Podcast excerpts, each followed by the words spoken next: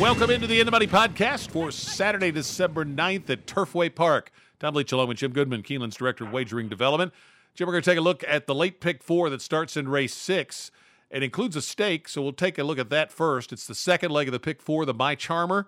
Fillies and Mares three and up mile and a 16th on the synthetic surface up at Turfway. How'd you see the My Charmer? Well, I really thought I had this narrowed down. I had two horses picked out, but then I looked at the stats from the first weekend at Turf, Turfway, and Luan Machado is nine for 19. And I think he had one night he was four for four. So I, there's no way I can leave him out, even though he's on Lexa here, the filly that's uh, a gun runner filly that has never been on the synthetic. And I really don't like horses that don't have proven form on synthetic. And this horse, her best races have been on dirt. But I'm going to use her simply because Machado's riding. Uh, but my top two picks are Katish, the three horse for Michael Stidham, who is two for seven on synthetic with four seconds. Uh, and those have been at Woodbine. Uh, had a bad race at Turfway and maiden special weight last year, but has gotten really good lately with a 93 Beyer at Woodbine back in an allowance race back in May of 22, and then uh, was off from September to May of 23 and came back with an 84 Beyer at synthetic at Woodbine. So Michael Stidham takes over for Jonathan Thomas. Uh, good off a layoff, 23%, 180 day plus layoff. So Katish is one of my top two picks. And I'm going to go with Moofy, the Jonathan Thomas horse, ironically. Um, the eight horse, Tyler Connors riding for Jonathan Thomas. And this filly is in very good form, ran a 92 Beyer in the Ellis Park Turf preview for uh, Kentucky Downs. They didn't take this filly to Kentucky Downs. They took her to um, Woodbine, and she finished fourth at a grade three, only got beat one length to a Millie girl who came back and won. So uh, Moofy and Katish, I think you can flip a coin between the two of them. Also going to use Lexa simply because of Machado. You'll see him other uh, races in pick four. I'm not leaving him out at all. If you if if he's riding up there, he's on a live horse because he's really hot right now. Uh, couldn't go much further than that. I think that gets you through this second leg. Um, the name is okay. This name is okay. Uh, is a horse that's had some good races on turf at Delaware and Colonial, but bombed at Keeneland. Uh, not sure, no synthetic form at all for this one. And I just think those three are a couple of steps ahead of anything else in here. Yeah, I'm on the same ones uh, that you are. I'm actually only going to go too deep on the pick four. I'm going to uh, leave out Lexa. Uh, you make a great point about how hot Machado is right now, but I, I think the the form on the Katish and Moofy is uh, just really strong. And I'm going to because I'm going to go you know, fairly deep in some of the other races that uh, I'm just going to hold it to two here to keep the ticket manageable. I ended up going to Katish uh, on top. I like uh, Stidham's numbers off the layoff that you mentioned. Also, newcomers to his barn. He wins at a 17% clip. You get Corrales riding. So I'm going to take that one. Slight nod over Moofy, the eight.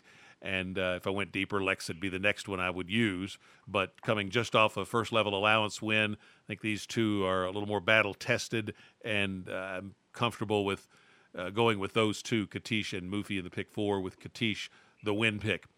The sixth race starts the late pick four, and I ended up taking uh, one of the favorites here in Jennifer My Love, like that 77 or 73 at uh, Kentucky Downs, two starts back. Uh, I thought that uh, was a really strong performance, and uh, then didn't run so well next time out, but now dropping down in class. This is 30K claimers, non winners at two lifetime. Fillies and Mares three and up at six furlongs. So Jennifer, my love, uh, in color for Eddie Kenneally. He's had good numbers first off the claim, is, which is the case here, and a horse is dropping in class. So I think that one's worth a long look. The six, what's to do? It's Asmussen, but uh, he's been cold to start the meet. But uh, the horse did just miss at this level, and it's Machado. So got to have that one on the ticket. If I went deeper, I considered going one more and adding to the ticket. I elected not to, but it'd be uh, I'd take a shot with Fair Folly for Wilkes and Corrales at twelve to one. Um, out on the outside, the nine horse, but I'm going to go with four, eight, and six. Jennifer, my love, the win pick, the four. How about you in the sixth? Don't disagree with any, anything you said on Jennifer, my love, or what's to do. Um, huge drop for Jennifer, my love. Uh, uh, giving up after that five and a half furlong uh, race at Keeneland, where she didn't fire at all in the allowance race. She broke her maiden back at Kentucky Downs. You, think she has a good future there, but dropping her to thirty thousand dollars off one allowance try against winners throws up a red flag to me. So I, I got to use her, but I'm not sure that she's a lock in here with no synthetic um, form. What's to do? I'm using for and Machado just for those obvious reasons. The horse is one for 11 lifetime, uh, lots of third place finishes, but uh, actually improved last time at Churchill at seven furlongs. Um, this might be a little short for her. Uh, she hasn't run anything at six furlongs, so you got two question marks there on two huge favorites. And the biggest thing is they don't have any form on synthetic. So I slipped one in on you. You did not notice this horse. I'm going to use Wild Irish for John McKee. Couple of angles here. Uh, the first angle is that the horse ran a 73 Beyer at Presque Isle back in May. Um, and only got beat two and a quarter in an allowance race, which is a much better race than this thirty thousand dollar claimer here. So off that, got claimed, uh, came back as uh, less than two to one chalks in the next two races, won one of them and finished fourth in one of them, and then she's been reclaimed. So uh, they bounced back and forth between Eric Reed and um, uh, William Martin, and Eric Reed got her back last time out off a really bad race at Indiana, and I think that's why she's fifteen to one you can toss that race completely because she caught a sloppy track at a mile and 16. Not her best distance, not her best track, obviously. Lots of synthetic form here. Uh, at 12 races, six times in the money.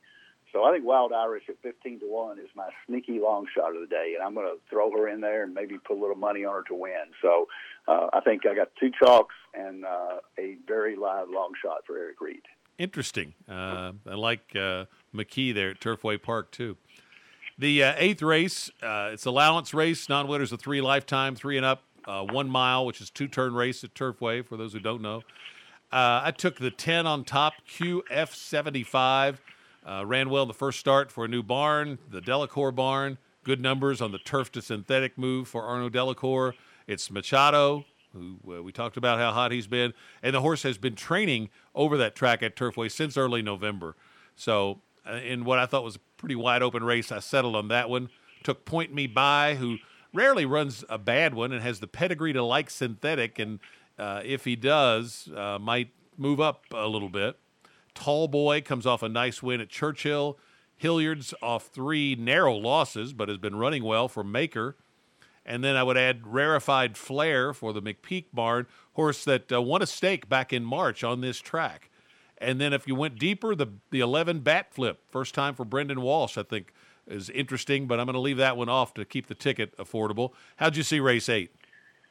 I thought some of the favorites here uh, with no synthetic form were questionable, but uh, I, am going five deep in here because I'm just not really sure about even the form of the one that I'm picking. I'm picking Hilliard on top for Mike Maker. Uh, going back in um, in his history, you look back at two races at Turfway in February and March of this year, had an 81 Beyer and a $76,000 allowance, which is exactly this level. Only got beat by one and three quarters. Uh, horse that finished second came back and won there. Uh, and then they didn't have opportunities for him to run. They shipped him up to New York. Of course, there's no synthetic up there yet. There will be in a couple of years. But, uh, you know, ran on the turf, ran okay got taken off the turf, ran terrible, and then three pretty good races the last three times at Saratoga, Kentucky Downs, and Keeneland. Uh, got beat at less than a total length for those three races. So I think Hilliard fits extremely well here, and getting back to, to the synthetic, you might really like it. Also going to use Tall Boy for Doug O'Neill uh, with Abel Concepcion, a bug boy who's had a lot of success this year. Um, Rarefied Flair for Kenny McPeek comes off of uh, dismal effort at Churchill, but is much better on the turf and has a little bit of uh, has has some synthetic form. Actually, won the Rushaway here in March. So uh, rarefied flair at eight to one, I think, has got a big shot. QF seventy five, your top pick because of Machado and Delacour. And I'm going to use Galt. I don't think you mentioned Galt for Paulo Lobo and uh, Gerardo Corrales, 21% combination. I never leave those off when Corrales is riding for Lobo. So going to go five deep in here with a very slight nod to Hilliard. Ninth race is two-year-old maiden claimers going a one-mile distance. How'd you see that one? You got a dart. uh, this one's tough. I, I would not blame anybody. If you found a single earlier that I didn't find, I would not blame anybody for going all in here. Here's what I did. I took in, in maiden claiming races.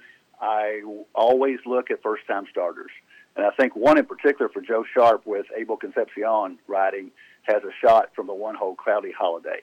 Um, eight to one morning line, you don't know what the, the public's going to do, but with Concepcion riding with Joe Sharp, 10% first time starters, not great, but maiden claimers, he's 15%. So, uh, not shooting for the stars here, but this horse hasn't lost yet. You can't say that about any other horse in here except the three horse.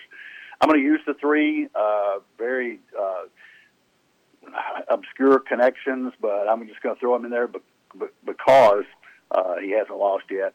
Mendel's Fly for Dale Romans tried tried the turf twice. Once at Kentucky Downs, once at Keeneland, got beat double ditches both times, but dropping to thirty thousand with Machado, he's got a fit. Papa's Ransom for Bill Morey. Myers are Beyers are dismal here, but again dropping from maiden to thirty thousand, first time on synthetic. And then I'm also going to use the 11 favorite haunts for Michael Stidham. Uh, Michael Stidham has a 21% strike rate on synthetic and a 19% maiden special weight to maiden claiming. So this horse ran at Delaware, didn't run bad. Uh, only got beat one and three quarters lengths. Beyer is not very good, 48. But again, first time on synthetic. They've had him here for a while. Got a couple of works over the track. So favorite haunt would be my fifth choice in here, or not fifth choice, but my fifth horse to use. So I go five deep in the pick four.